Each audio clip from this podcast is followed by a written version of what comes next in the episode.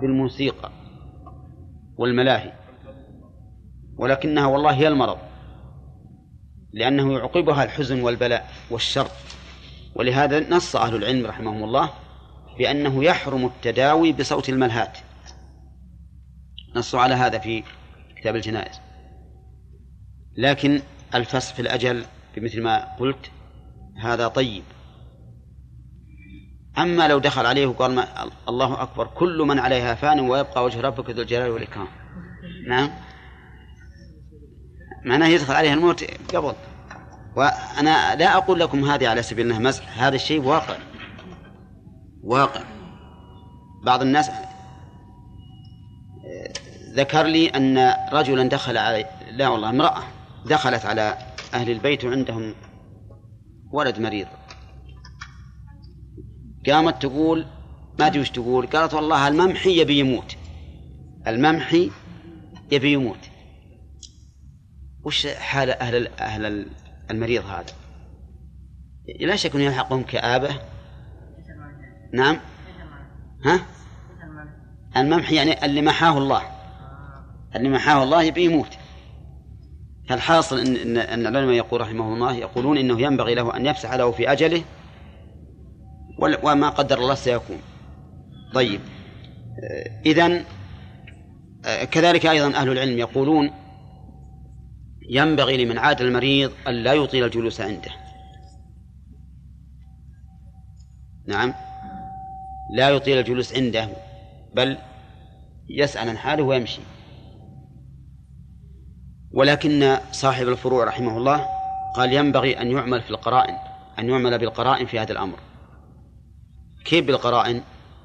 يعني إذا رأيت المريض قد انشرح صدره ببقائك عنده وأنه يرغب أن تبقى فالأفضل أن تبقى.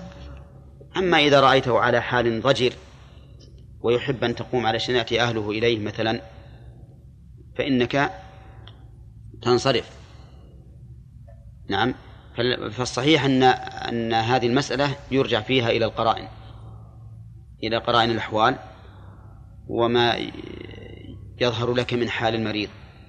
هل يحب أن تبقى أو أن تنصرف؟ والناس يختلفون. لا المرضى ولا العواد. نعم. لا ما فيها نص ما فيها نص نعم.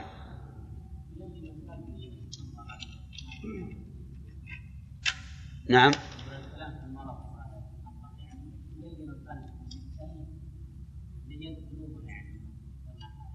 أي الله يلين القلوب بذكره. نعم. يقول الشاعر لا تضجرن عليلا في مساءلة. واجلس بقدر فواق بين حبلين. يعني معناه لا تكثر السؤال عليه وهذه أيضا مسألة مهمة. لأن بعض الناس يضجرك في كثرة المساءلة. وإذا كان الصحيح يضجر أحيانا في كثرة المساءلة فما بالك بالمريض؟ كثير من الناس يقول كيف أنت كيف حالك وشلون عيالك؟ ويطول حتى تضجر وأنت صحيح شحيح. نعم فكيف بالمريض؟ ولهذا ينبغي أن لا يكثر المساءلة للمرضى. يسأل عن حاله ثم يتحدث معه إذا اقتضت الحالة التحدث بأمور نافعة بأمور نافعة جدا. طيب أظن المر... أيضا العيادة هل تكون في الصباح أو تكون في المساء أو في وسط النهار؟ وهل وهل تكون كل يوم أو غبا؟ كل هذه ينبغي أن يرجع فيها إلى الأحوال إلى الأحوال. فإذا كان هذا المريض يفتح بابه في الصباح لا تأتيه في المساء لا تأتيه في المساء. إذا كان يفتحه في المساء لا تأتيه في الصباح.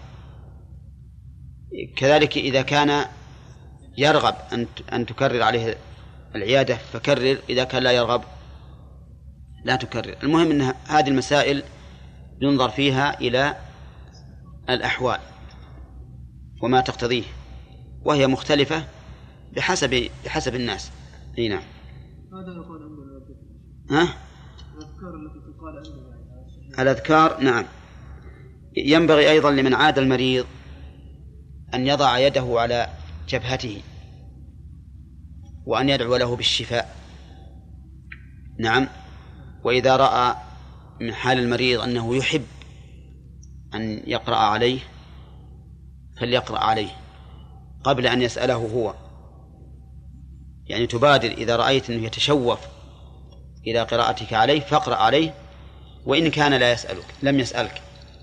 لأنك إذا أحوجته إلى أن يسأل دخلت المسألة في دخلت حاله في باب المسألة. والمسألة أمر ما ينبغي للإنسان. لكن إذا أنت ابتدأت صرت محسن إليه. وكذلك يقول مثل كما قال الرسول لا بأس طهور إن شاء الله. نعم. وما أشبه هذا من الكلمات التي الطيبة. فما ورد به النص فهو أولى. وإذا زاد عليه الإنسان ما تقتضيه الحاجة وما يتعارفه الناس بينهم فلا حرج عليه فيه. وإذا كان لا يعرف ما ورد به النص في هذه الأمور فليقل ما جرى به العرف من الكلمات الطيبة. نعم. حديث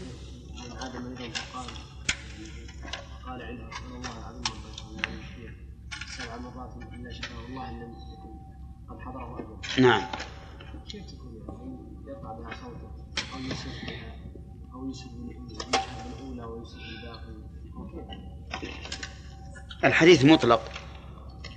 الحديث مطلق فينظر للحال حال المريض. قد يكون بعض المرضى ما يحب إن أحد يدعو له بالشفاء لأنه يكون آه، جبان وخواف. إذا دعوت له بالشفاء قال هذا شاف بشيء كثير. وقد يكون بعض المرضى يحب أنه يسمع من إخوانه أن يدعو له بالشفاء. كل هذه الأشياء التي وردت مطلقة من من حكمة الله عز وجل. أن النص فيها يرد مطلقا لأجل الإنسان يتصرف فيه كما يرى كما تقتضي الحال.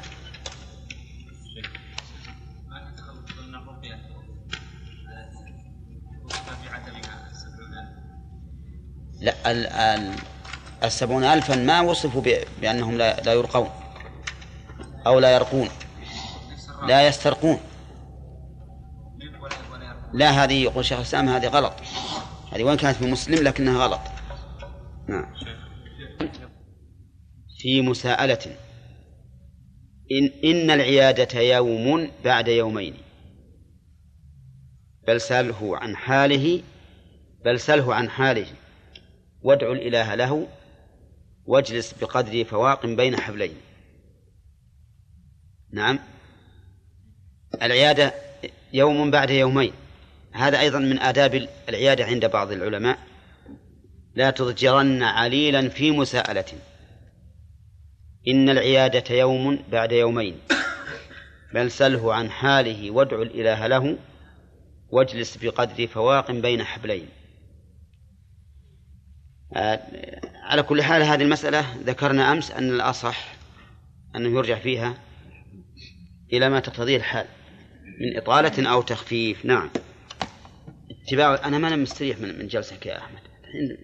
متجه للإخوان. نعم. اتباع الجنائز. اتباع الجنائز هذا من حقوق المسلم على أخيه. واتباع الجنائز على قسمين واجب ومستحب. فإذا كان لا يتأتى دفن هذا الميت إلا باتباعك صار اتباعه واجبا. لأن دفنه فرض كفاية وما لا يتم الفرض إلا به فهو فرض. وظاهر الحديث نعم وإذا كان يمكن دفنه بدون أن تتبعه فهو من باب السنة.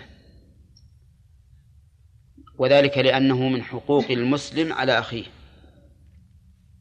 كما في الحديث. ولأن فيه فائدة وهي الموعظة. فإن متبع الجنازة يرى هذا الذي الآن محمول على الأعناق وكان بالأمس يحمل غيره على عنقه والآن صار محمولا فيتعظ وينزجر ويقول أنا الآن أحمله وسوف أحمل كما حملته. نعم. فيكون في ذلك موعظة عظيمة للإنسان. ولهذا كانت من حقوق المسلم على أخيه مع ما فيها من مصلحة الاتعاظ. وقد قال النبي عليه الصلاة والسلام زوروا القبور فإنها تذكر الآخرة. واتباع الجنازة يكون فيها تذكير في حال حمل الجنازة وفي حال دفنها لأنها في المقبرة. ثم إن ظاهر الحديث اتباع الجنائز. يشمل من كان مؤمنا تقيا ومن كان مؤمنا عاصيا. أليس كذلك؟ لأنه مسلم. وظاهر الحديث أيضا يشمل الصغير والكبير حتى الذي يحمل باليد وهم الأطفال يتبعون. ولكن عامة الناس الآن لا يتبعون إلا الكبار في الغالب. وهذا خطأ فإن الصغار جنائز لا شك فيتبعون. وظاهر الحديث أيضا يشمل الحر والعبد والغني والفقير والذكر والأنثى. وهذا أيضا بالنسبة للغني والفقير أصبح الناس يتبعون الغني أكثر من اتباع الفقير. نعم. وهذا خطأ. لأنه لأن اتباعك لهذه الجنازة لأنه أخوك لا لأنه غني أو شريف ولكن قد يكون هذا من باب الابتلاء. أن يكون الأغنياء أكثر أتباعا من الفقراء. حتى يعلم أن هؤلاء الأتباع الذين اتبعوا هذا الغني لم ينفعوه بل انصرفوا عنه انصرفوا عنه. فإن الإنسان إذا مات اتبعوا ثلاثة أهله وماله وعمله فيرجع اثنان ويبقى واحد. يرجع الأهل والمال ويبقى العمل فقط. هو الجليس الملازم. اتباع الجنائز من حكمة الله عز وجل.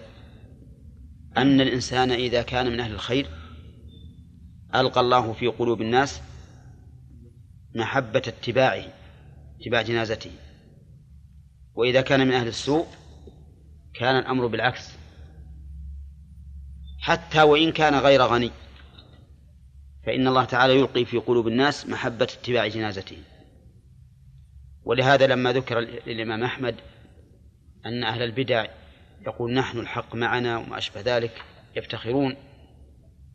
قال بيننا وبينهم يوم الجنائز. بيننا وبينهم يوم الجنائز. صاحب البدعة ما يتبعه إلا من حوله فقط. وصاحب السنة تغص الأسواق بالناس. وإذا رجعت إلى تراجم أهل العلم وإلى تراجم الأئمة وجدت كيف يقدرون أتباع أصحاب السنة وأئمة الحق. طيب اتباع الجنائز. هل المتبع للجنازة يكون خلفها أو يكون أمامها؟ أو عن يمينها أو عن شمالها؟ ها؟ قال أهل العلم إن الراكب يكون خلفها. وإن الماشي يكون أمامها لأنه وردت أحاديث في ذلك ولأن الماشي كالشفيع لها فيتقدمها. وأما الراكب فإنما أخر لئلا يتأذى الناس بمركوبه. لكن في ذلك الوقت كما تعرفون الركوب على إيش؟ على البهائم. أما الآن فالركوب على السيارات. وأيهما أولى أن تكون السيارات خلف أو أمام؟ لا أمام الظاهر. الظاهر أنها في الأمام أولى لأنه تحدو الناس إذا كانت خلفهم. تحدوهم وتزعجهم. أما بعد إذا كانوا بعد والعياذ بالله ما عندهم إذا كان عندهم سوء أدب صاروا يضربون البواري. نعم هذا مشكل. فلذلك لو أنها صارت أهل السيارات يتقدمون كان أولى وأرفق بالناس. هذا واضح في ها؟ هذا واضح الآن يعني هذه السيارات إي نعم. إي نعم معروف. طيب. ثانيا هل الأولى للمتبع أن يحمل الجنازة؟ أو الأولى أن يتبع بدون حمل؟ الحمل أولى لكن التزاحم عليه لا ينبغي لأن في التزاحم عليه أذية وربما مع الأذية والحركة والإزعاج للميت ربما يخرج منه شيء. لأن الميت ما عنده قوة ماسكة. فربما مع الحركات يخرج منه شيء يلوث الكفن فلهذا لا ينبغي الإزعاج.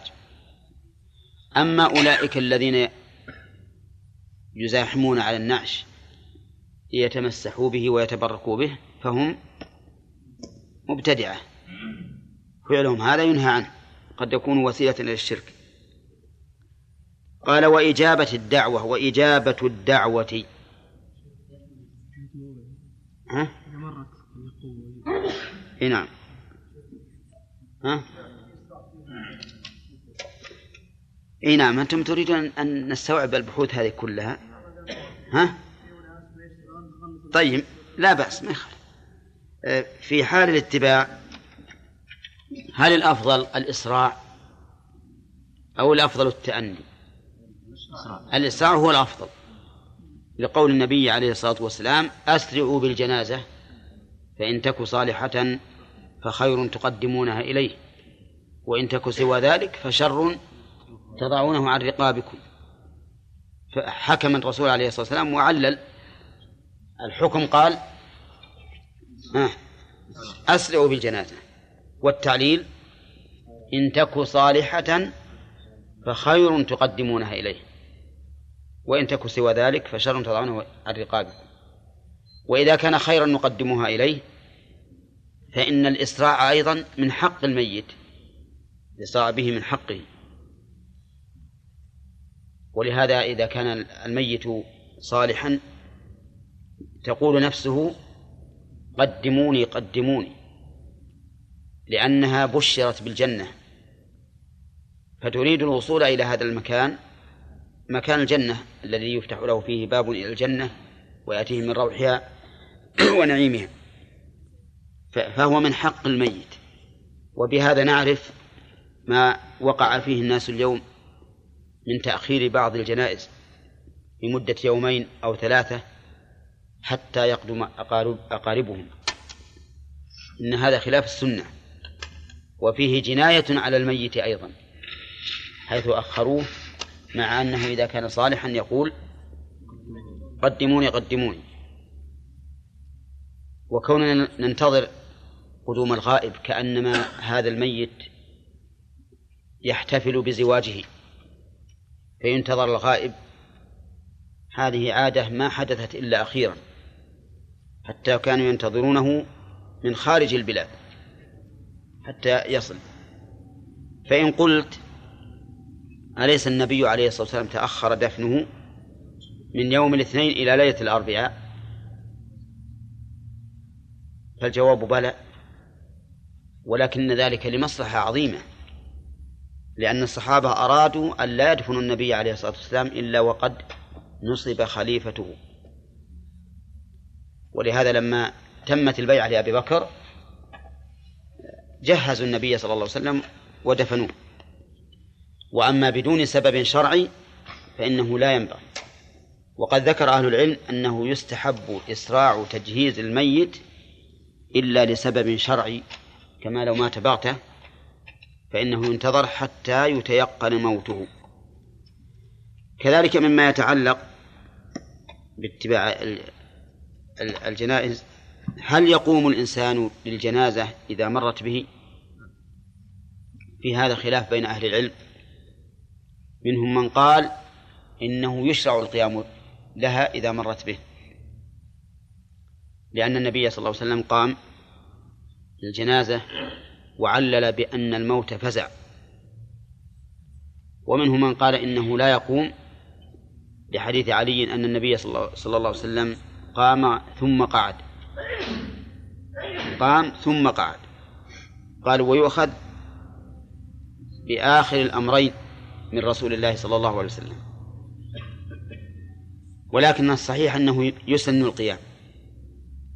وأن قعود الرسول عليه الصلاة والسلام بعد أمره به ليبين أن الأمر ليس للوجوب. ومتى أمكن. ومتى أمكن الجمع بين قوله وفعله كان ذلك هو الواجب حتى نعمل بهما جميعا. فإذا مرت بك فقم. ولكن هل يشرع مع هذا القيام ذكر كالتكبير والتسبيح والتهليل أو لا يشرع؟ لا يشرع. وأما ما يفعله بعض الناس من تذكيرهم إذا مروا بالجنازة بقولهم وحدوا وما أشبه ذلك فهذا لا أصل له. هذا من البدع. فإن الرسول عليه الصلاة والسلام ما كان يفعل هذا ولا فعله الصحابة رضي الله عنهم. ولكن هل يبقى قائما ولا ماذا؟ قال أهل العلم يقف حتى تجوزه. فإذا مرت من عنده وتعدت جلس. ومن مباحث اتباع الجنازة أنه ينبغي لمتبعها أن لا يجلس حتى توضع للأرض في الأرض للدفن أو تدفن. لأن هذا ما جاءت به السنة عن النبي صلى الله عليه وسلم.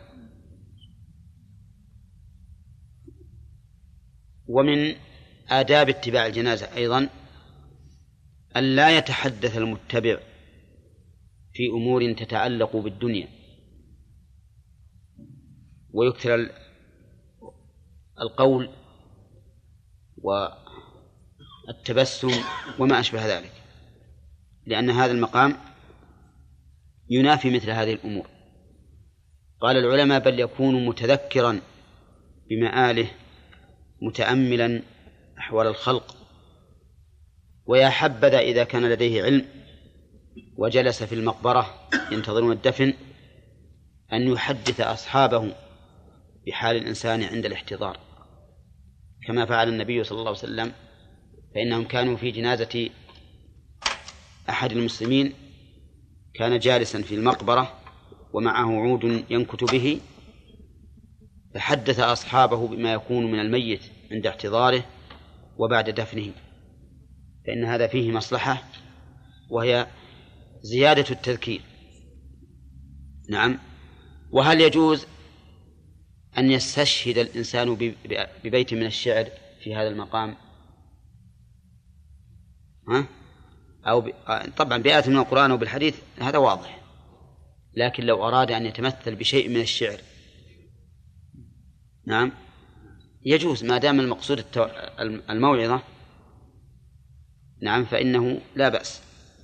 وقد سمعت بعض الناس يقول وهو جالس في المقبرة لكل أناس مدفن في فنائهم فهم ينقصون والقبور تزيد. وهذا صحيح. كل, أناس مقابرهم في فنائهم فهم ينقصون.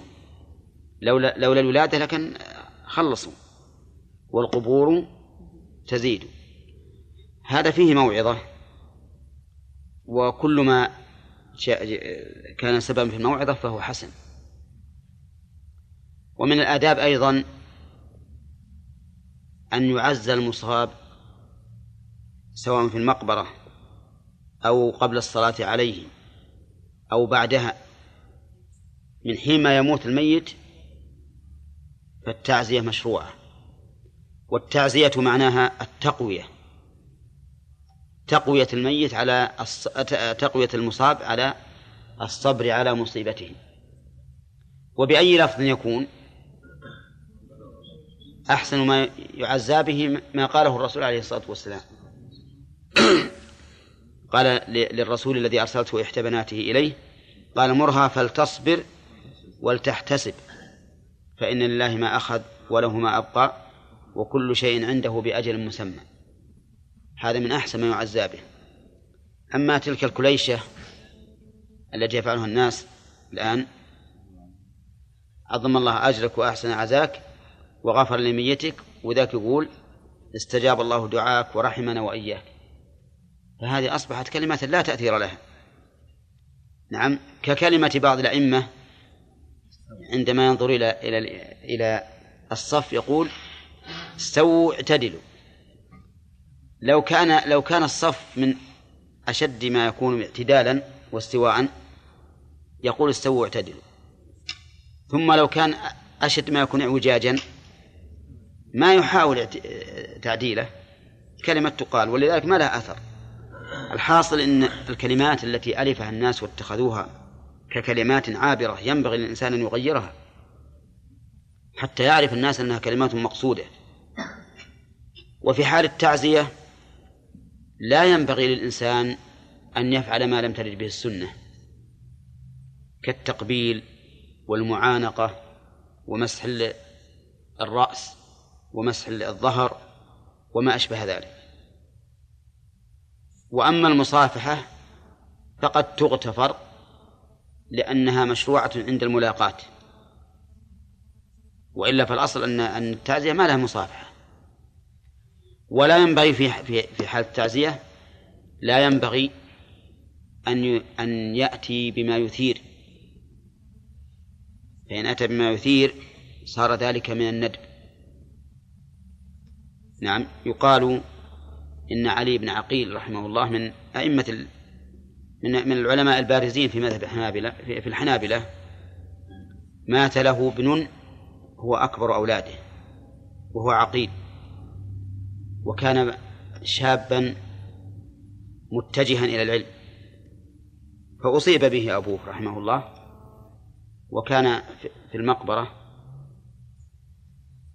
فقال أحد الحاضرين يا أيها العزيز إن له أبا شيخا كبيرا فخذ أحدنا مكانه إن نراك من المحسنين من المحسنين. فلما سمع الناس هذا القول وقد قاله بصوت مرتفع ضجوا بالبكاء أثر عليهم. فقال هو رحمه الله ابن عقيل يا هذا إنما نزل القرآن يعني لتهوين الأحزان أو كلمة نحوها ولم ينزل القرآن لتهييج الأحزان. يعني وهذا الرجل قد هيج أحزان الناس. في هذه الكلمة. فكل ما هيج الحزن فإنه من من الندب. من الندب المنهي عنه. نعم. الإسراع يكون إسراع شديد بحيث يتقطع به الميعاد أو يكون رمى خفيف نعم. أيضا عودا على ما سبق في الإسراع قول الرسول عليه الصلاة والسلام أسرعوا بالجنازة. ليس المراد به الإسراع الذي يشق على الناس. ولهذا قيده الفقهاء قال إسراع دون الخبب. يعني يكون إسراعا ليس تباطؤا. ومعلوم أن الإسراع أمر نسبي أمر نسبي لكنه يقيد بما إذا لم يشق على الحاضرين على المشيعين ولا يخشى على الجنازة منه. والناس الآن في هذه المسألة طرفان ووسط. في بعض البلاد تجدهم يتباطؤون جدا. يا الله يمشون. ها؟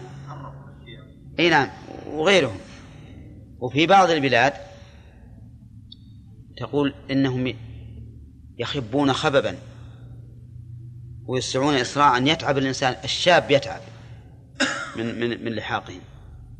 كل هذا ليس بصواب. الصواب الإسراع الذي لا يكون في مشقة على المشيعين ولا خوف على الميت. نعم. تشيع النبي صلى الله عليه وسلم سعد بن عبادة. نعم. يقول الصحابي حتى كانت بعالمه تتقطع من المشي. كانت لا مو بالمراد. الظاهر يمكن نعم. ما أدري وش ما, ما أدري وش وجه الحديث. يحتاج النظر فيه وفي وجهه. ولا المقبرة قريبة من المسجد. ما هي بعيدة؟ نعم.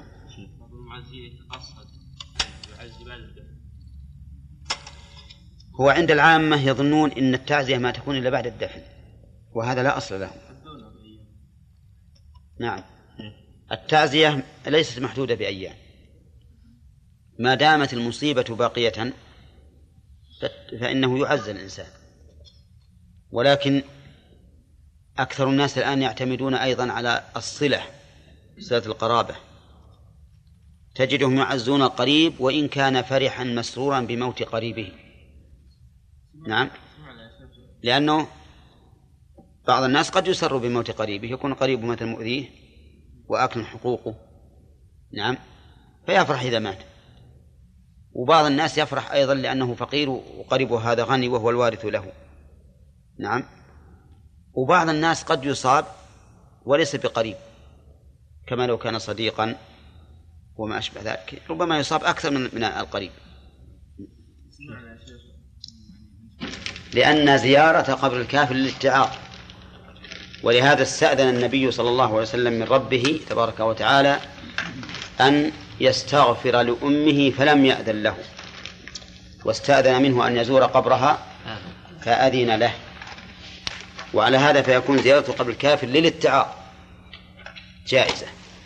قد يكون هذا الكافر مثلا زعيما كبيرا عظيما تذل له رقاب قومه ثم يدفن في حفرة فتذهب لتعتبر بذلك ما في بأس.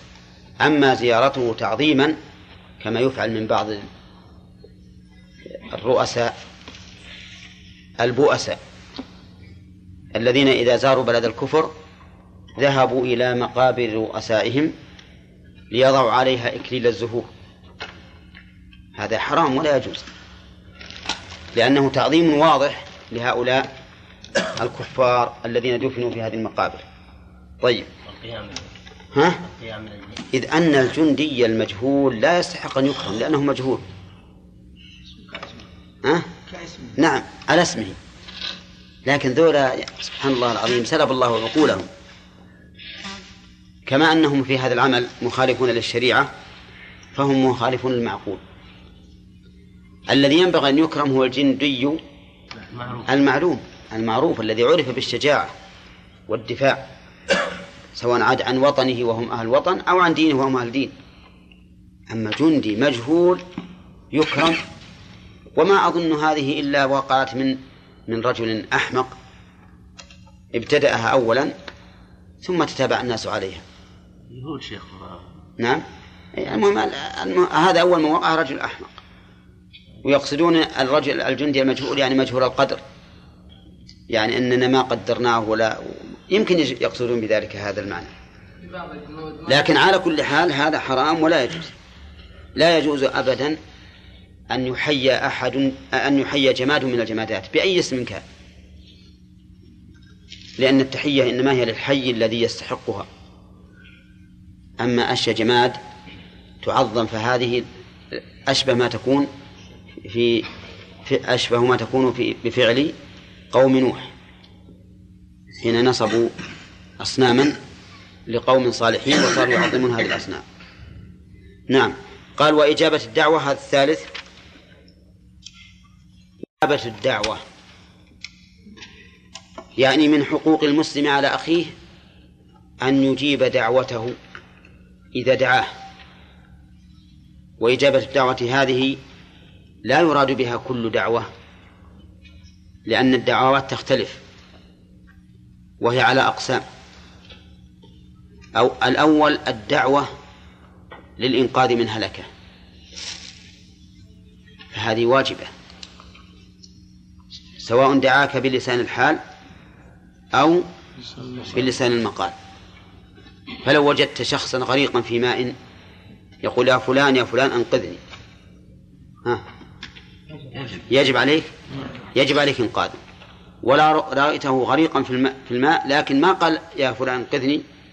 إما لعدم رؤيته إياك أو لأنه لا يستطيع أن يتكلم. ها يجب. وهذه دعوة بإيش؟ بلسان الحال. بلسان الحال. وهذه لا تدخل في الحديث وإن كانت نوعا من إجابة الدعوة. لكنها ليست مرادة بالحديث. وإجابة الدعوة إذا دعاك لوليمة. وهذا هو المراد في بالحديث. وظاهر الحديث أنها واجبة مطلقا. أنها واجبة مطلقا. لأن النبي صلى الله عليه وسلم جعلها من حق المسلم على المسلم. والأصل في هذا الحق أنه واجب كما مر كما ذكرناه في أول الكلام. وقد اختلف أهل العلم في هذه المسألة. فمنهم من قال إن إجابة الدعوة ليست بواجبة إلا في دعوة واحدة. لو الشغل دي وهي إجابة دعوة العرس بالشروط المعروفة.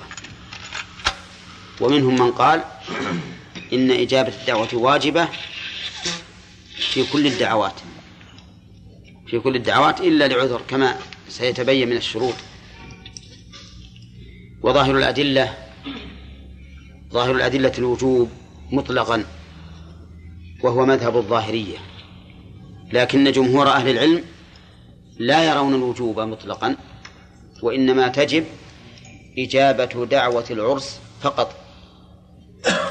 كقول النبي عليه الصلاة والسلام شر الطعام طعام الوليمة يدعى إليها من من يأباها ويمنعها من يأتيها ومن لم يجب فقد عصى الله ورسوله. فإن هذا صريح في أن عدم إجابة دعوة في العرس معصية لله ورسوله. وأما بقية الدعوات فعلى سبيل الاستحباب.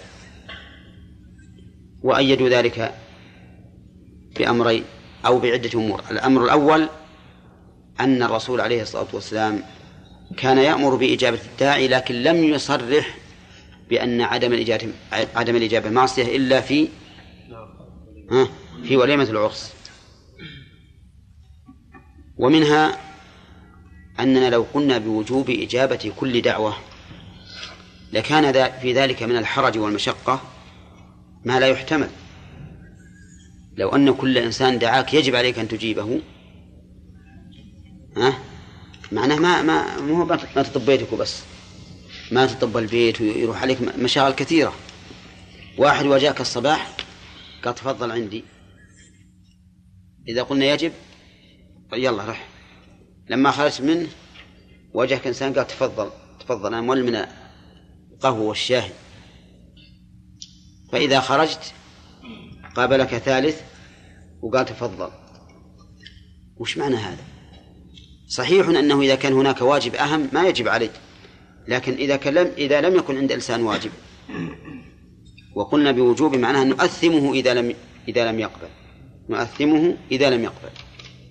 وفي هذا من الحرج والمشقة ما هو ظاهر. ومنها أنك لو تأملت أو فكرت في أفعال المسلمين لوجدت أنهم يدعون ويعتذرون. ما تجد كل من دعي أجاب. ولهذا الذي يظهر لي أنه لا تجب إجابة الدعوة إلا في وليمة العرس أو فيما إذا ترتب على عدم الإجابة محذور شرعي. كما لو كان الداعي أحدا من أقاربك ولو لم تجبه لأدى ذلك إلى قطيعة الرحم. أو كان الداعي رجلا يرى لنفسه حقا ولو لم تجبه لأدى ذلك إلى التهاجر والتقاطع مثلا. فالناس يختلفون. فالأصل عدم الوجوب لكن إن إن إن, إن اقترن لكن إن اقترن في ذلك ما ما يدعو إلى الوجوب وجب القول بالوجوب. إجابة الدعوة اشترط العلماء لها شروطا. منها أن يكون الداعي مسلما. وهل يمكن أن يؤخذ من الحديث؟ لقوله حق المسلم على المسلم. فلو كان الداعي غير مسلم لم تجب الإجابة.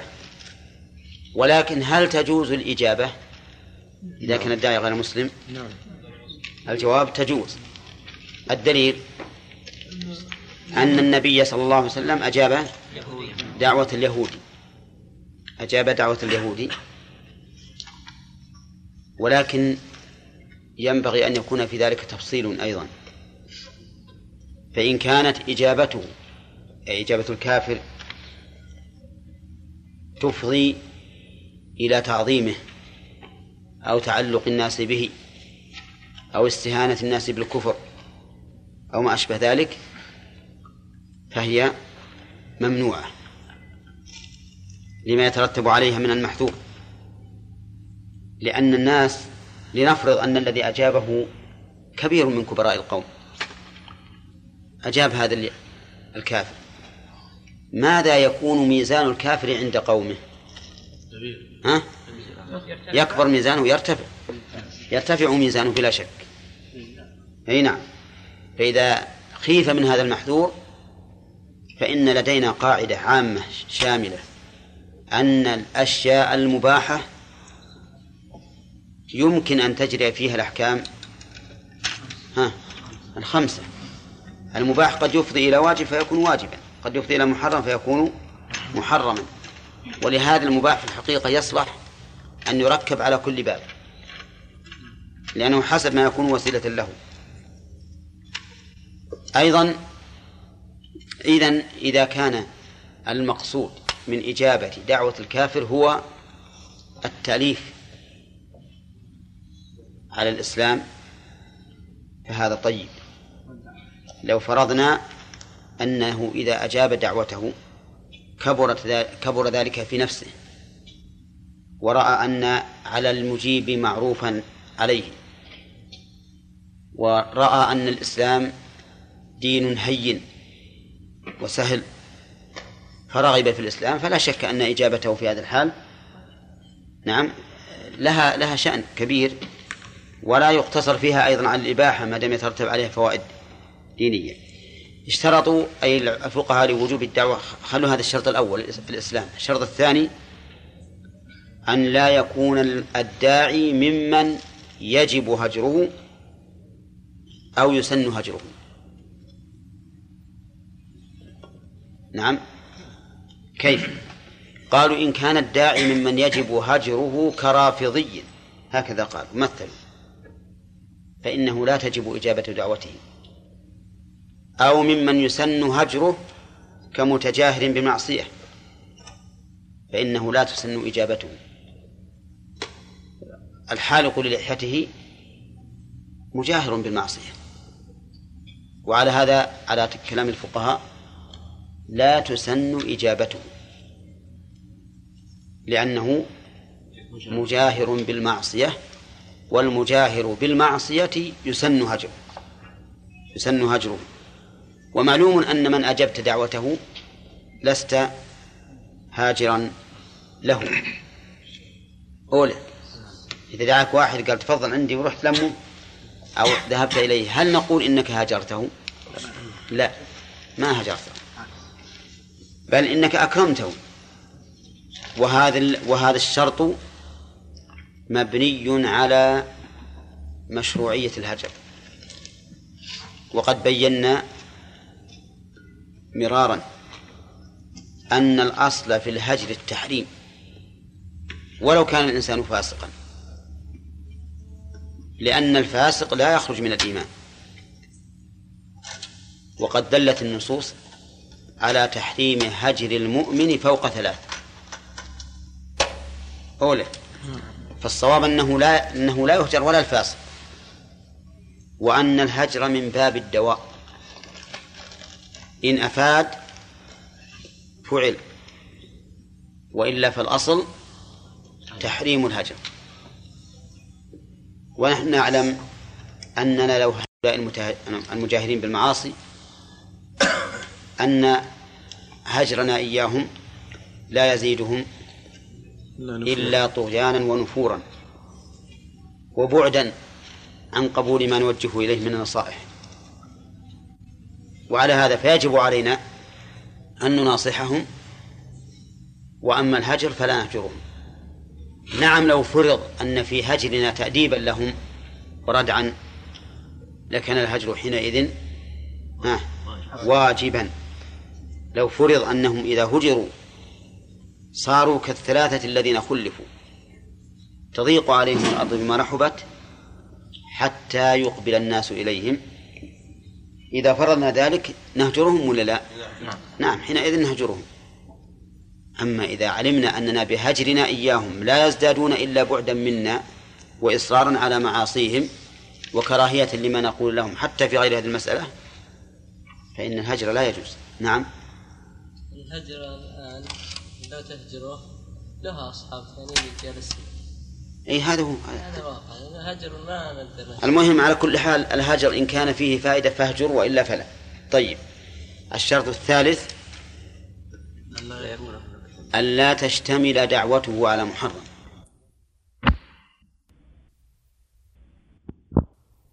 يمكنك تغييره. صارت الإجابة واجبة من وجهين. ها. من جهة إجابة الدعوة وتغيير المنكر. وإن كان لا يمكنك تغييره حرم عليك الحضور. حرم عليك أن تحضر. حتى في وليمة العرس نعم. يحرم عليك أن أن تحضر. لقول الله تبارك وتعالى وقد نزل عليكم في الكتاب أن إذا سمعتم آيات الله يكفر بها ويستهزأ بها فلا تقعدوا معهم حتى يخوضوا في حديث غيره. هذا الشاهد. إنكم إذن إن قعدتم معهم مثلهم. ولقول النبي عليه الصلاة والسلام من رأى منكم منكرا فليغيره بيده فإن لم يستطع فبلسانه فإن لم يستطع فبقلبه. والمنكر بالقلب لا يمكن أن يحضر بل لا بد أن يكون. الشرط الرابع أن لا يكون في ماله حرام. أن لا يكون في ماله حرام. فإن كان كل ماله حراما ها؟ حرمت الإجابة. وإن كان في ماله حرام وليس كله فإنه لا يجيب ويكره الإجابة بحسب ما في ماله من الحرام. وعلى هذا فإذا رأينا شخصا كل كسبه حرام. فإننا لا نجيب. لأننا سنأكل شيئا حراما. وهذا الشرط مبني على أن ما حرم لكسبه هل هو كما حرم لعينه؟ وفيه خلاف. فمن أهل العلم من يقول إنما حرم لكسبه إذا أخذ عن طريق مباح فلا بأس به والإثم على الكاسب. بخلاف ما إذا حرم لعينه فإنه يحرم مطلقا. كذا؟ طيب. الفرق بينهما. هذا الرجل عنده مال كثير لكن من أخذه؟ أخذ من مال فلان وفلان. يغير على الناس ويأخذ أموالهم. يكدس أموال كثيرة من الطعام والشراب وغيره إذا مر أحد معه سكر أخذ منه كيس. معه شاهي أخذ منه كرتون. معه رز أخذ منه قطمة. وهكذا. إذا مر الصاحب ماشية أخذ منه شاة أو بعيرا. حتى الحطب. إذا مر صاحب غاز أخذ منه دبة. نعم. جمعها وبدأ يدعو الناس إليها. يجوز أن يجاب ولا لا؟ لا يجوز. ليش؟ لأن التحريم لعين المال الآن. هذا المال بعينه محرم. نعرف أنه مال فلان ومال فلان. لكن رجل يتعامل بالربا ويأخذ الأموال برضا أصحابها لكن على وجه لا يرضاه الشرع. هذا حرام لكسبه. أو مثل إنسان يعامل بالغش ويزيد ماله عن طريق الغش والكذب هذا أيضا حرام لكسبه. والعلماء مختلفون في جواز معاملة هذا الإنسان بقبول هديته والبيع معه ولكن الصحيح أن ذلك جائز. شلون يشتغل بالبنك؟ صح أنه جائز لأن الرسول عليه الصلاة والسلام كان يجيب دعوة اليهود. وقبل الشاة التي أهدتها إليه اليهودية. واليهود كما وصفهم الله تعالى آخذون للربا؟ أكالون للسحت. نعم. والرسول عليه الصلاة والسلام أيضا يعامل اليهود.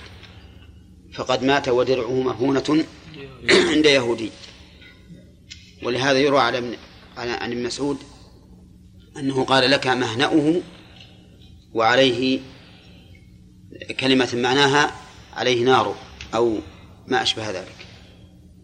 يعني أنت إذا أخذته عن طريق مباح ما عليك منه. ولهذا الآن نحن يجوز لنا أن نذهب إلى البنوك ونصرف منها دراهم بدراهم.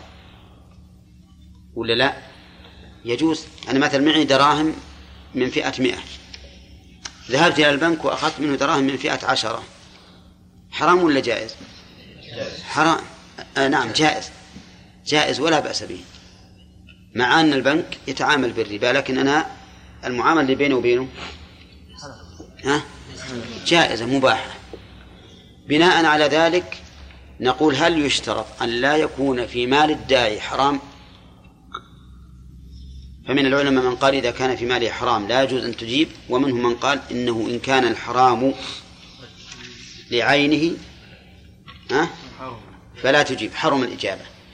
وإن كان لكسبه فلا تحرم الإجابة لكن قد تكره إذا كثر المال الذي اكتسب عن طريق محرم. طيب نشوف الشروط كم من اللي راح؟ أربع شروط. الشرط الخامس أن يعينه يعينه بالدعوة. يقول فلان تفضل. فإن دعا الجفل إن دعا الجفل فإنها لا تجب. نعم. ولكن هل التعيين يشترط أن يكون فرديا؟ أو حتى لو كان جماعة عينوا يتفضلوا يا جماعة. نعم. الظاهر سواء كان فردا أو جماعة ما دام عينوا بخلاف الرجل اللي يمشي في السوق تفضلوا يا جماعة ترى عندنا طعام. تفضلوا تفضلوا يمشي في السوق. هذا نقول إنه دعا الجفل ودعوة الجفل عند العرب تدل على الكرم. يقول الشاعر نحن في المشتات ندعو الجفل لا ترى الآدب فينا ينتقل. الآدب صانع المأدبة. نحن في المشتات المشتات ما هي؟ الشتاء زمن الشتاء. ندعو الجفل لا ترى الآدب فينا ينتقل ينتقل يعني يعين. يقول تفضل يا فلان نعم إذن الشروط خمسة. طيب. اشترطوا أيضا أن يكون في أول مرة في وليمة العرس. لأن مثل بعض الناس في العرس يدعو يصنع ولائم. أول يوم وثاني يوم وثالث يوم ورابع يوم يمكن أسبوعا كاملا قالوا فالذي تجب إجابته هو الدعوة الأولى فقط. الدعوة الأولى فقط. واستدلوا لذلك بحديث وبنظر. قالوا إن هذا إذا كرر الدعوات فهو دليل على الإسراف والمسرف لا ينبغي أن نعينه على إسرافه. ولأن الباب لو فتح لو فتح هذا الباب لتنافس الناس فيه. وإذا تنافس الناس في هذه الأمور لم يبق لهم حد محدود. فالأولى فلا تجب إلا الإجابة إلا في أول مرة. وفي الثاني سنة وفي الثالث مكروه. طيب لو كانت على نعم. ظاهر كلام العلماء ولو كانت له الأولى. يعني لو كان هذا الرجل دعا عشرة في أول يوم ودعا عشرة آخرين في ثاني يوم فلا يجب. نعم. المحرم لعينه. نعم. لو مات هل يورث الكسب لا ما يورث. ما يورث. لأنه مال فلان وفلان. طيب ولكسب يورث؟ الذي لكسبه يورث نعم. طعام ال- العزاء الذي يصنع في العزاء نعم. يدخل في أي شرط كيف؟ الطعام الذي يصنع في العزاء هذا نعم. الأيام هذه. يدخل في أي شرط من الشروط الستة؟ لا. لأن إجابة الدعوة قلنا الشرط الأول أن لا تشتمل على منكر. نعم. فإذا كانت هي بنفسها منكرا إيه. نعم. إذا نضيف شرط نضيف شرطا سادسا. سابع سابعا. أن تكون الدعوة مباحة أو مشروعة. أن تكون مباحة أو مشروعة. فالمشروعة ك- كالعرس والمباحة كسائر الدعوات. أما لو كانت محرمة أو كانت بدعية فإن الإجابة إليها لا تجوز لأن الواجب إزالتها. فكيف تجاب وت- وت- وتعزز وتشجع؟ نعم. والبقي واحد. وهو؟ لا يكون مشقة على المدعو إي. ممكن نزيد هذا ثامنا؟ ها؟ أن لا, يتضمن ضررا المدعو أو مشقة. ولكن هل المراد المشقة النفسية أو المشقة البدنية؟ أو كلاهما. طيب. هذا رجل دعا عمالا عمالا إلى وليمة. وذهب إلى رئيس الوزراء. قال تفضل عندنا وليمة. معلوم أن رئيس الوزراء إذا إذا جلس إلى جنب هؤلاء من الناحية النفسية يشق عليه ولا لا؟ وإن كان ما ينبغي نحن لكن نحن نقول الواقع. الواقع فرض نفسه. الرسول عليه الصلاة والسلام وخلفاء الراشدون يجلسون مع أدنى الناس. لكن الواقع واقعنا الآن أن مثل هذا يشق عليه أن يجلس مع هؤلاء. فهل نقول إن هذا لا يجب لا تجب عليه الإجابة؟ لأنه يرى في ذلك نقصا في حقه. أو نقول إنه تجب عليه الإجابة وما رآه نقصا في حقه فهو في الحقيقة كمال. ها؟ قولوا. وترى بتحداكم إذا كنتم آه، رؤساء وزراء. نعم؟ أنت خلينا نصير يعني. صحيح شيخ كما قلت. ها؟ صحيح كما قلت. انها ليست منقصة. معلومة من من الناحية الشرعية. هي ما هي منقصة. بل أنا أرى أن هذا يزيده كمالا حتى عند الناس. حتى عند الناس. فالظاهر لي أن المشقة التي قلتم أنه لا بد من من اشتراط انتفائها المراد بذلك المشقة البدنية. البدنية. أما المشقة النفسية فإنه لا ينبغي للإنسان أن يستكبر على إخوانه المؤمنين. الله عز وجل يقول عن عن رسوله محمد صلى الله عليه وسلم محمد رسول الله والذين معه أشداء على الكفار رحماء بينهم. ويقول فبما رحمة من الله لنت لهم ولو كنت فظا غليظ القلب لانفضوا من حولك فاعف عنهم واستغفر لهم وشاورهم في الأمر. انزال كل انسان ها؟ انزال كل انسان. إيش؟ يعني ننزل كل انسان منزله. إي نعم صح. لكن إذا دعاني هذا رجل رأى أنه من- من- مما يرفعه بين الناس أن يدعو رئيس الوزراء. فذهب فدعاه قال من اللي عندك؟ قال عندي فلان وفلان وفلان وفلان. وعدد عليه من الناس اللي يعتبرون واضعين وضعين عنده وان كان بينه وبينه منقاطع ها؟ رئيس الوزراء مثلا وقيل وقيل لهؤلاء الفقراء إن دعوناه قال والله ما عندك إلا ذولا هين نعم؟ هذا ما هو صحيح فما يزيد آه، حقدهم وبين ولهذا قال الله عز وجل ولا تطرد الذين يدعون ربهم بالغداة والعشي يريدون وجهه.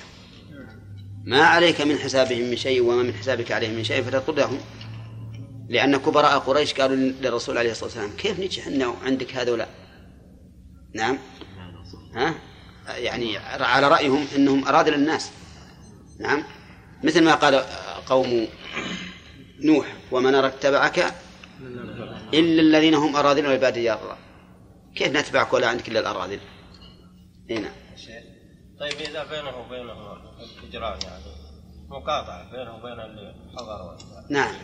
هل يحضر ولا يقول إذا كان بينه وبين هؤلاء الجماعة تقاطع ودعاه الداعي ويشق عليه أنه يحضر وبينه وبينهم تقاطع. تقاطع شرعي أوجب ولا- شيخ هذه فرصة أو شو لأن هذه تحصل هذه هذه تحصل لكن أنا عندي إن إن حضوره قد يكون أوجب. أوجب. لعل الله تعالى يزيل هذه العداوة وهذه القطيعة ويكون فيها إصلاح. أحيانا تحصل ولا يحضرون؟ نعم هو أحيانا تحصل ولا يحضرون وأحيانا يحضرون ويبدون يتناقشون هم ترتفع الأصوات ويزدادون نعم. ويزدادون عداوة. لكن نحن نقول هذا يرجع إلى نفس الداعي ينبغي أن يكون حكيما. الداعي ينبغي أن يكون حكيما. فلا ينبغي أن يجمع بين هذا وهذا إلا إذا رأى أنه قادر على الإصلاح فهذا شيء شيء آخر. لأن مثل هذه الأمور ما تزيد إلا شدة في الغالب. لا يروح علينا الوقت إنسان راح علينا. نعم يقولون إن يقولون العوام ترى مو هو- مو هو المفسرون.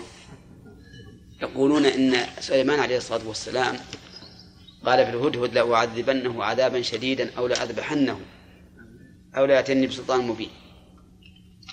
أعذبه عذابا شديد أخليه مع ناس ما هم من جنسه. ها؟ هكذا قال العامة لكن ما هو صحيح شيخ نعم. النساء الآن عندنا يا شيخ ودنا كل ليل يعني في المطلقات ودنا العرس. هل يجب أني أطيع؟ كيف؟ النساء عندنا. إي. إذا إذا جاء بطاقات إي. كل ليلة يعني مثل المواصفه على الأزواج. إي. يعني يجب أني اطيعهن يعني نجيب لا ما يجب. أنت وليها. أنت وليها ولك لك الحق أن تمنعها من إجابة الدعوة. هو المدعو نفسه. ها؟ هو المدعو يعني الرجل الأول. الظاهر أنا أنا أشك في وجوب الإجابة في هذه البطاقات. لأن كثير من هذه البطاقات يعلمون أن المدعو ما هو حاضر. يعني أنا أقول لكم تجينا بطاقات تأتينا بطاقات يقول يسرنا حضوركم لحفل الزفاف. نعم. في قصر الكندرة في جدة الساعة السبع ونصف من من من الليلة الفلانية. حضورا. يعني كم يركب الإنسان الطائرة تذكرة في الدرجة الأولى مثلا؟ ها؟ ما أدري. كم؟ نعم. 450 750 روح وجية 750 ها؟ لحضور الزفاف الساعة السابعة ونصف يمكن الطيارة تتأخر لها عشر دقائق ويفوت. ما تسمع هذه نعم. طيب أنا عندي مثل هذه البطاقة اللي أرسلت وش المقصود بها؟ هل المرسل يظن أنه سيحضر؟ لا سيما إذا كان ما هو قرابة يعني بس مجرد تعرف مجرد تكريم فقط ما بينكم وبينه قرابة أنا أعتقد إن هذه البطاقات أنا أشك في وجوب الإجابة التي وجهت بهذه البطاقة اللهم إلا لسبب معين كصلة من قرابة أو صداقة أو أن يؤكد عليك بطريق آخر هذا يمكن. أننا في هذا الحديث أن الرسول عليه الصلاة والسلام قال حق المسلم على المسلم خمس وأن هذا ليس على سبيل الحصر لأن حق المسلم على المسلم كثير جدا. لكن من طرق التعليم أن يؤتى بالعلم محصورا لأجل أن يكون ذلك أقرب إلى الحفظ وأدعى للتذكر. مثلا إذا سردنا هذه هذه الحقوق وهي لم تحصر بخمس ربما ينسى الواحد منها شيئا ربما ينسى الإنسان منها واحدا. لكن إذا قلنا إنها خمس ثم عد أربع يعرف أنه نسي واحدا. فهذا من طرق التعليم. الحصر بالعدد والتقسيم هذا لا شك أنه من طرق التعليم المفيدة. ومثل قوله عليه الصلاة والسلام صنفان من أهل النار لم أرهما بعد. هل هناك صنوف أخر من أهل النار؟ نعم. لكنه يأتي بذلك من أجل التقريب تقريب العلم وتحف- وتحفظه تقدم الكلام على كل جمله إلا الجملة الأخيرة وهي قوله تشميت العاطس تشميت وتسميت لغتان يعني يقال تسميت ويقال تشميت وأصله من التقوية يعني أن العاطس يقوى ويسمت ومنه عندنا باللغة العامية الله يسمت علينا يعني يحفظنا ويقوينا على هذا الأمر. والعاطس هو من حصل منه العطاس. والعطاس كما قال النبي عليه الصلاة والسلام من الله والتثاؤب من الشيطان. لأن العطاس عنوان على النشاط. فإنه يعطي الجسم نشاطا. هذا ما لم يكن العطاس لعلة مفهومة. فإن كان لعلة مفهومة كما لو كان ها؟ زكاما فإنه لا يدخل في هذا. ومن ثم سيأتينا إن شاء الله تعالى أنه إذا تكرر العطاس من الإنسان فإننا في في الرابعة نقول له عافاك الله أو شفاك الله. قول العاطس قلت من من حصل منه العطاس. ولكن تشميت العاطس هنا مطلق غير مقيد بقيد. إلا أنه دلت النصوص الأخرى على أنه مقيد. بماذا؟ بما إذا حمد الله. تشميت العاطس إذا حمد الله. فإن لم يحمد الله فإننا لا نشمته. ولكن هل نذكره؟ أو لا؟ اختلف أهل العلم في ذلك. وسيأتي إن شاء الله البحث فيه. وإنما لا نشمته إلا إذا حمد. حمد الله من باب التعزير له. لأننا إذا شمتناه وقلنا يرحمك الله هذا دعاء له بالرحمة. فإذا لم يحمد الله الذي أنعم عليه بهذه النعمة فإن لنا الحق في أن نعزره ونمنعه من هذا الدعاء الذي قد يستجاب فيحصل له خير الدنيا والآخرة إذا رحمه الله. فعدم تشميت العاطس الذي لا يحمد الله من باب من باب التعزير. وقوله تشميت العاطس ظاهره أنه يشمته كلما عطس ولكنه ليس كذلك فإنه مقيد بثلاث مرات. إذا عطس ثلاث مرات وهو يحمد وتشمت ففي الرابعة لا تقول يرحمك الله. قل له عافاك الله أو شفاك الله وما أشبه ذلك. فإنك مزكوم. نعم. تقول هكذا. لأجل أن يعرف لماذا عدلت عن الصيغة الأولى يرحمك الله إلى الصيغة الثانية. إذا قلت فإنك مسكوم عرف الحكمة في العدول عن التشميت الأول إلى الثاني. وهل يقتصر على الرابع فقط؟ أو يدعو له بالعافية وإن تكرر. نعم. ظاهر النصوص أنه يدعو له. كلما تكرر يقول عافاك الله عافاك الله عافاك الله. لأن هذا من حقه. وقول تشميت العاطس صلى ركعتين يا أخي أنت بالسلامة تشميت العاطس هل هو فرض كفاية أو فرض عين جمهور أهل العلم على أنه فرض كفاية. إذا قام به من يكفي سقط عن الباقين. ها؟ أي فلو أنه عطس الإنسان وقال الحمد لله وسمعه أكثر من واحد فإن قلنا بأنه فرض كفاية كفى واحد من هؤلاء الذين حضروا سمعوه. ولكن ذهب بعض أهل العلم إلى أن تشميت العاطس فرض عين. واستدلوا بقول النبي عليه الصلاة والسلام كان حقا على كل من سمعه. يعني من سمعه رحمة الله أن يقول له يرحمك الله. فإذا كان النبي عليه الصلاة والسلام يقول كان حقا على كل من سمعه دل ذلك على أنه فرض فرض عين. إيه نعم. وعلى هذا نقول إن الأحوط للإنسان إذا سمع العاطس يحمد الله ولو شمته غيره الأحوط في حقه أن يشمته لأنه لن يعدم خيرا. حتى على القول بأنه فرض كفاية لا يقولون إنه بدعة. لو شمته أكثر من واحد. وقوله يرحمك الله. هذه الجملة خبرية لفظا إنشائية معنى. وش معنى خبرية لفظا؟ لأن ظاهر قولك يرحمك الله الخبر بأن الله رحمه. وليس وليس هذا المراد. بل هي جملة دعائية تسأل الله أن يرحمه. تسأل الله أن يرحمه.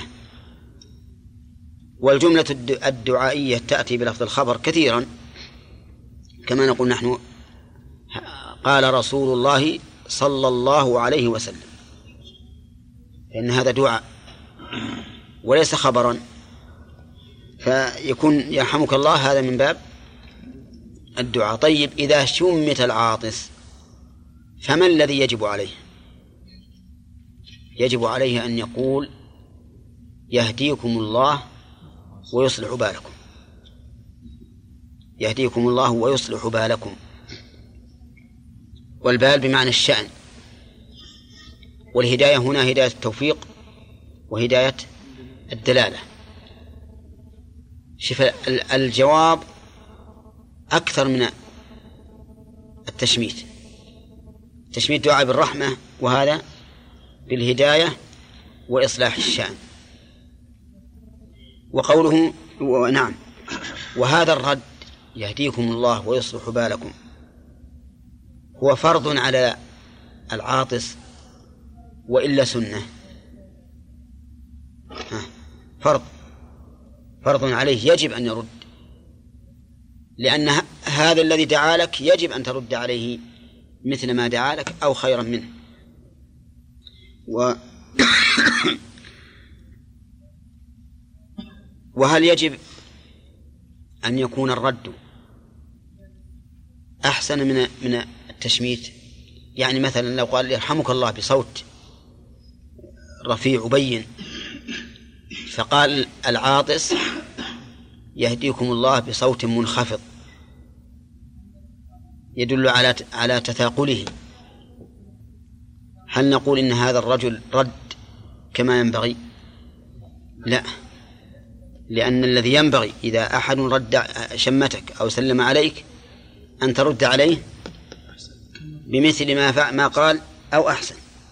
وإذا حييتم بتحية فحيوا بأحسن منها أو ردوها. قوله تشميت العاطس هل يشمل جميع الأحوال؟ الجواب لا. فلو حمد عطس الإنسان وحمد في حال خطبة الجمعة فهل نشمته؟ لا. ما نشمته لأن الاستماع للخطبة واجب أهم. ولو أنه عطس وحمد الله وأنت في مكان لا ينبغي فيه ذكر الله. تشمته؟ طيب. ولو عطس فحمد الله وأنت تصلي. ها؟ لا تشمته. إذن ليس على سبيل العموم في كل الأحوال بل إنه مقيد بما دلت عليه النصوص في الأحوال التي يمنع فيها من التشميت. نعم. الذين يقولون تشميت العاطس فرض عين نعم. لا لا إيش؟ في خطبة في خطبة الجمعة. ما نشمته نعم. إي نعم ولو كان. لأن حتى اللي يقولون فرض كفاية نفس الشيء. فرض الكفاية لا بد أن يوجد. بقطع النظر عن الفاعل. فالفرق بين فرض العين وفرض الكفاية أن فرض الكفاية لا بد أن يوجد هذا الفرض بقطع النظر عن فاعله. وفرض العين لا بد أن يوجد هذا الفرض من كل واحد بعينه. نعم. طيب إذا تكلم وأنا ما فسرت كلامه أنا عارف إنه يحمد الله لكن ما ما بينه. إيه. صوت يعني ما يبين شيء. وش تقولون فيه؟ يعني سمعت صوتا لما عطس سمعت صوتا وغلب على ظني أو ربما تيقنت أنه حمد الله لكن ما سمعت اللفظ. ها؟ أو الوجوب أحيانا تستمع أي الظاهر أنه يجب عليك لكن إذا علمت أنه أنه حمد الله ما هو لازم أن يفصح به. لأن قول الرسول فحمد الله عطس فحمد الله. وهذا حمد الله. حمد الله إذا سمعت يا شيخ نعم. إذا سمعت إنه حمد الله. أي معلوم. إذا سمع هذا سمعت الآن. سمعت لكن ما ما ميزت ماذا يقول إما لخفاء صوته وإما لل- للكنة في في لسانه أو لسبب من الأسباب قوله يوفيكم الله ذلكم أبلغ أبلغ من قوله نعم. أن رحمة الله تشمل الهداية إي نعم. لا- لكن التفصيل أبلغ في في تحقيق المراد. لأن يرحمك الله عام يشمل كل ما فيه الرحمة. لكن الهدايه تفصيل فإذا هداه الله عز وجل هداية العلم والعمل والتوفيق وأصلح شأنه فهذا يكون فيه التفصيل في الرحمة. يقول اهدينا ويهديك الله إي نعم. قلت يرحمك الله. هذا لا ينبغي. إذا قال يهدينا ويهديكم الله نقول هذا أمر لا ينبغي لأنه خلاف ما أرشد إليه النبي النبي صلى الله عليه وسلم. ولأن هذا الرجل ما قال يرحمنا الله ويرحمك حتى تقول يهدينا الله ويهديك. فأنت افعل ما أمر به الرسول صلى الله عليه وسلم. ولو قال يرحمنا فلا ينبغي أيضا. ينبغي أن يقول يرحمك الله كما أمر به. تأتي بالسياق اللي قال به الرسول صلى الله عليه وسلم. إيش؟ يعني بالوجوب أن تأتي بالسياق كما قال الرسول صلى الله عليه وسلم. لا ما هو وجوبا لكنه لا, لا, لا تخرج عنه. يعني لا تقول مثلا بدل يرحمك الله لو قال قائل بدل ما أقول يرحمك الله بيقول يعطيك الله ما تمنيت. نقول هذا ما يجوز. لكن لو- قال يرحمك الله ويرحمنا قلنا هذا جائز لكن الأفضل الاقتصار على ما جاء به النص. نعم. ها؟ لو عطس حال خطبة الجمعة نعم. اللي يتعين عليه بعد بعد الصلاة بعد الخطبة أي نعم. وش تقولون؟ إذا عطس فحمد الله. سمعت يحمد الله في في حال الخطبة؟ فهل أشمته أم لا؟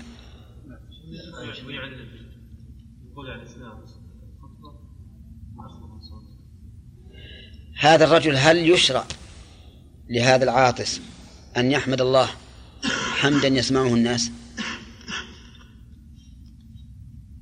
نعم. الجواب لا. لأنه يشغل الناس. يشغلهم عن استماع الخطبة. وإذا كان هذا غير مشروع له فإنه لا يجب الرد عليه أو لا يجب تشميته. ولهذا نقول مثل ما قال الأخ اسمه عادل. إنه ينبغي أن يعلمه. وترى إذا عطست والإمام يخطب لا ترفع صوتك بالحمد لأن في ذلك إشغال لغيرك. الصلاة كذلك نعم. والصلاة كذلك أيضا إذا كان يشغلهم. ولا سيما إن إذا كان يخشى أن أحدا يتعجل ثم يقول له يرحمك الله. لأن بعض الناس قد يكون ساهي في صلاته ولا سمع واحد يقول الحمد لله ها؟ ربما يقول يرحمك الله. وعن ثوبان قال قال رسول الله صلى الله عليه وسلم إن المسلم إذا عاد أخاه المسلم لم يزل في مخرفة الجنة حتى يرجع. رواه أحمد ومسلم والترمذي. قال إن المسلم إذا عاد أخاه المسلم. والعيادة إنما تكون في المرض بخلاف الزيارة. الزيارة تكون في الصحة. والعيادة في المرض. وقولها المسلم إذا عاد أخاه المسلم قيدها بالإسلام في العائد والمعود. لأن غير المسلم لا ينتفع بعيادته. فلو أن رجلا من الكفار عاد مسلما لم ينتفع بهذه العيادة. لأن من شرط الانتفاع بالعبادات أن تكون واقعة من مسلم. كذلك لو أن أحدا عاد غير مسلم لو أن مسلما عاد غير مسلم. فإنه لا يحصل على هذا الثواب. وذلك لأن عيادة المسلم أحب إلى الله عز وجل من عيادة غير المسلم. بل إن عيادة غير المسلم لا ليست مشروعة إلا إذا كان هناك حق خاص يستوجب العيادة. أو إذا رجي رجونا بذلك المصلحة إسلامه. مثال الأول لو كان هذا الذي ليس بمسلم جارا لي ومرض فإنني أعوده لا باعتبار أنه مريض ولكن باعتبار أنه جار. والجار له حق على جاره جاره. كذلك لو كان ليس جارا لي ولكني عدته لأعرض عليه الإسلام وأدعوه إلى الإسلام فإن هذا جائز أيضا. بل قد يكون في هذا الحال مندوبا إليه فإن الدعوة إلى الإسلام لا شك أنها من الأمور المطلوبة. وقد عاد النبي صلى الله عليه وسلم غلاما يهوديا وهو مريض وجاءه وهو في سياق الموت. فأمره النبي صلى الله عليه وسلم أن يسلم أو دعاه إلى الإسلام فنظر إلى أبيه فقال له أطع أبا القاسم. شوف اليهودي الخبيث يعرف أن الحق مع النبي عليه الصلاة والسلام ولهذا أمر أمر ابنه في هذه الحال اللي هي حال فراق الدنيا أمره بأن يطيع النبي صلى الله عليه وسلم. قال أطع أبا القاسم فأسلم. فخرج النبي صلى الله عليه وسلم وهو يقول الحمد لله الذي أنقذه بي من النار. نعم. ما عاد أسلم بعد ما أدري. إنما في تلك اللحظة ما أسلم. وقوله لم يزل في مخرفة الجنة حتى يرجع. لم يزل هذه من أفعال الاستمرار. وأفعال الاستمرار كم؟ كم الأفعال التي تدل على الاستمرار؟ أخذناها في باب كان. أربعة؟ ما هي؟ نعم. نعم. نعم. إيه وزال. نعم. هذه أفعال تدل على الاستمرار. تقول ما برح يفعل كذا؟ يعني أنه دائما يفعله. من فك يفعل كذا؟ ما فتئ يفعل كذا؟ ما زال يفعل كذا. ها؟ ها؟ لا ما تدل على هذا. فإذا قلت لم يزل يفعل كذا فهي تدل على الاستمرار. قال الله تعالى ولا يزالون مختلفين إلا من رحم ربك. وقال تعالى لن أبرح الأرض ها؟ حتى يأذن لي أبي. وقال تعالى قالوا تالله تفتأ تذكر يوسف. يعني لا تزال تذكر يوسف. هنا ما زال في مخرفة الجنة. ما هي مخرفة الجنة؟ مخرفة الجنة يعني جناها من الخرف وهو جناية الثمر. معروف في لغتنا إلى الآن أظن. يقول فلان خرف. ها؟ خرف النخلة. ولا لا؟ يعني يجنيها. فالمخرفة يعني معناه جناية جناية الثمر. فهو لا يزال يلا من فضلك يجني الثمر حتى يرجع. ففي هذا الحديث دليل على مشروعية عيادة المسلم لأخيه المسلم. من أين تؤخذ المشروعية؟ من الترغيب. الترغيب في الشيء يدل على مشروعيته كما أن الترهيب منه يدل على كراهته وعدم مشروعيته. ثانيا من فوائد الحديث إثبات الجزاء وأنه من جنس العمل لأنه لم يزل في مخرج الجنة منذ خرج من بيته إلى أن يرجع إلى بيته. ومن فوائده أن الوسائل لها أحكام المقاصد كيف ذلك؟ الوسائل لها أحكام المقاصد. المشي. نعم. لأن المشي ما هو ما هو العيادة. لكنه وسيلة إلى العيادة. فأنت الآن تثاب من حين ما تخرج من بيتك إلى أن ترجع إليه. إلى أن ترجع إليه. وهذا يدل على مشروعية على أن الوسائل لها أحكام المقاصد. ومن فوائد الحديث أن عيادة غير المسلم يعني إذا عاد أحد غير مسلم مسلما لم يحصل على هذا الثواب. لقوله إن المسلم إذا عاد أخاه المسلم. ومن فوائد الحديث من فوائد الحديث أيضا أن عيادة غير المسلم بمعنى إذا عدت إذا عدت غير مسلم لم يحصل لك هذا هذا الثواب. لقوله ها أخاه المسلم. ومن فوائده أيضا اختيار الألفاظ التي تدعو إلى الشفقة والقيام بالحق. من أين تؤخذ؟ من قوله أخاه. عاد أخاه. فإن هذه الكلمة توجب للإنسان أن تنبعث فيه الهمة لعيادة أخيه. ومن فوائد الحديث ثبوت وجود الجنة. ثبوت وجود الجنة لقوله في مخرفة الجنة. والجنة وجودها ثابت. دل عليه القرآن وإجماع السلف. قال الله تعالى وسارعوا إلى مغفرة من ربكم وجنة عرضها السماوات والأرض أعدت للمتقين. وثبت عن النبي صلى الله عليه وسلم أنه دخل الجنة ورأى فيها قصرا لعمر. رآه بعينه. فالجنة موجودة الآن. لكن أين محلها؟ فوق السماوات السبع.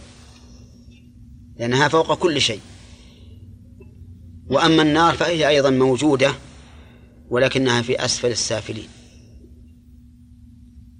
قال الله تعالى واتقوا النار التي أعدت للكافرين.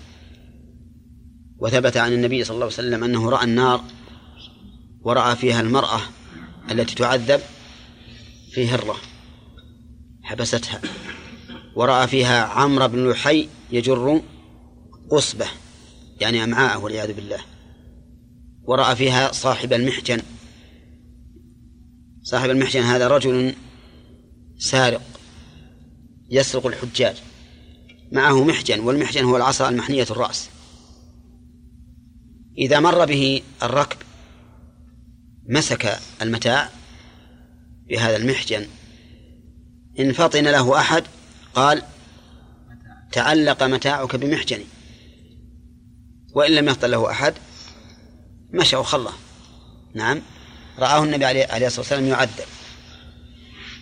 وعن علي رضي الله عنه قال سمعت رسول الله صلى الله عليه وسلم يقول إذا عاد المسلم أخاه مشى في خرفة الجنة حتى يجلس فإذا جلس غمرته الرحمة.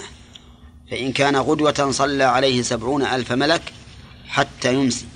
وإن كان مساء صلى عليه سبعون ألف ملك حتى يصبح. رواه أحمد وابن ماجه والترمذي. ول ها؟ أول الترمذي. وللترمذي وأبي داود نحوه. نعم. خرفة عندي. بهلف هذا الحديث كسابقه. إذا عاد المسلم أخاه من أخو المسلم؟ المسلم. وقول مشى في خرفة الجنة حتى يجلس يعني عنده. والحديث السابق يدل أنه في خرفة الجنة حتى يرجع. لكن هذا الحديث الثاني فيه زيادة على ما سبق. في خرفة الجنة حتى يجلس فإذا جلس غمرته الرحمة. وش معنى غمرته أي غطته وأحاطت به من كل جانب. وهذا كقوله في الحديث غشيتهم الرحمة يعني أحاطت بهم من كل جانب. وينبغي لمن عاد المريض كما سبق أن يكون حريصا على تذكيره التوبة والوصية وتهوين الأمر عليه. وإدخال السرور عليه بحسب المستطاع. قال فإذا فإن كان غدوة صلى عليه سبعون ألف ملك حتى يمسي. وإن كان مساء صلى عليه سبعون ألف ملك حتى يصبح. وش معنى صلى عليه؟ أي دعا له دعا له. قال الله تعالى خذ من أموالهم صدقة تطهرهم وتزكيهم بها وصل عليهم. يعني ادع لهم. فالصلاة تأتي بمعنى الدعاء وتأتي بمعنى الصلوات المعروفة ذات الأقوال والأفعال المعلومة. وما هو الأصل في اللغة وفي الشرع؟ أما في الشرع فالأصل أنها للعبادة المعروفة. فإذا قال النبي عليه الصلاة والسلام لا يقبل الله صلاة بغير طهور فالمراد الصلاة المعروفة. وأما في اللغة فهي الدعاء. فإذا جاءنا في كلام العرب صلى الله على فلان المعنى أنه يدعو له بالصلاة عليه. وما معنى وما معنى صلاة الله على عبده؟ المراد ثناؤه عليه في الملأ الأعلى. كما قاله أبو العالي رحمه الله وإن كان بعض الناس يقول إن الصلاة من الله الرحمة. ومن الملائكة الاستغفار ومن الآداب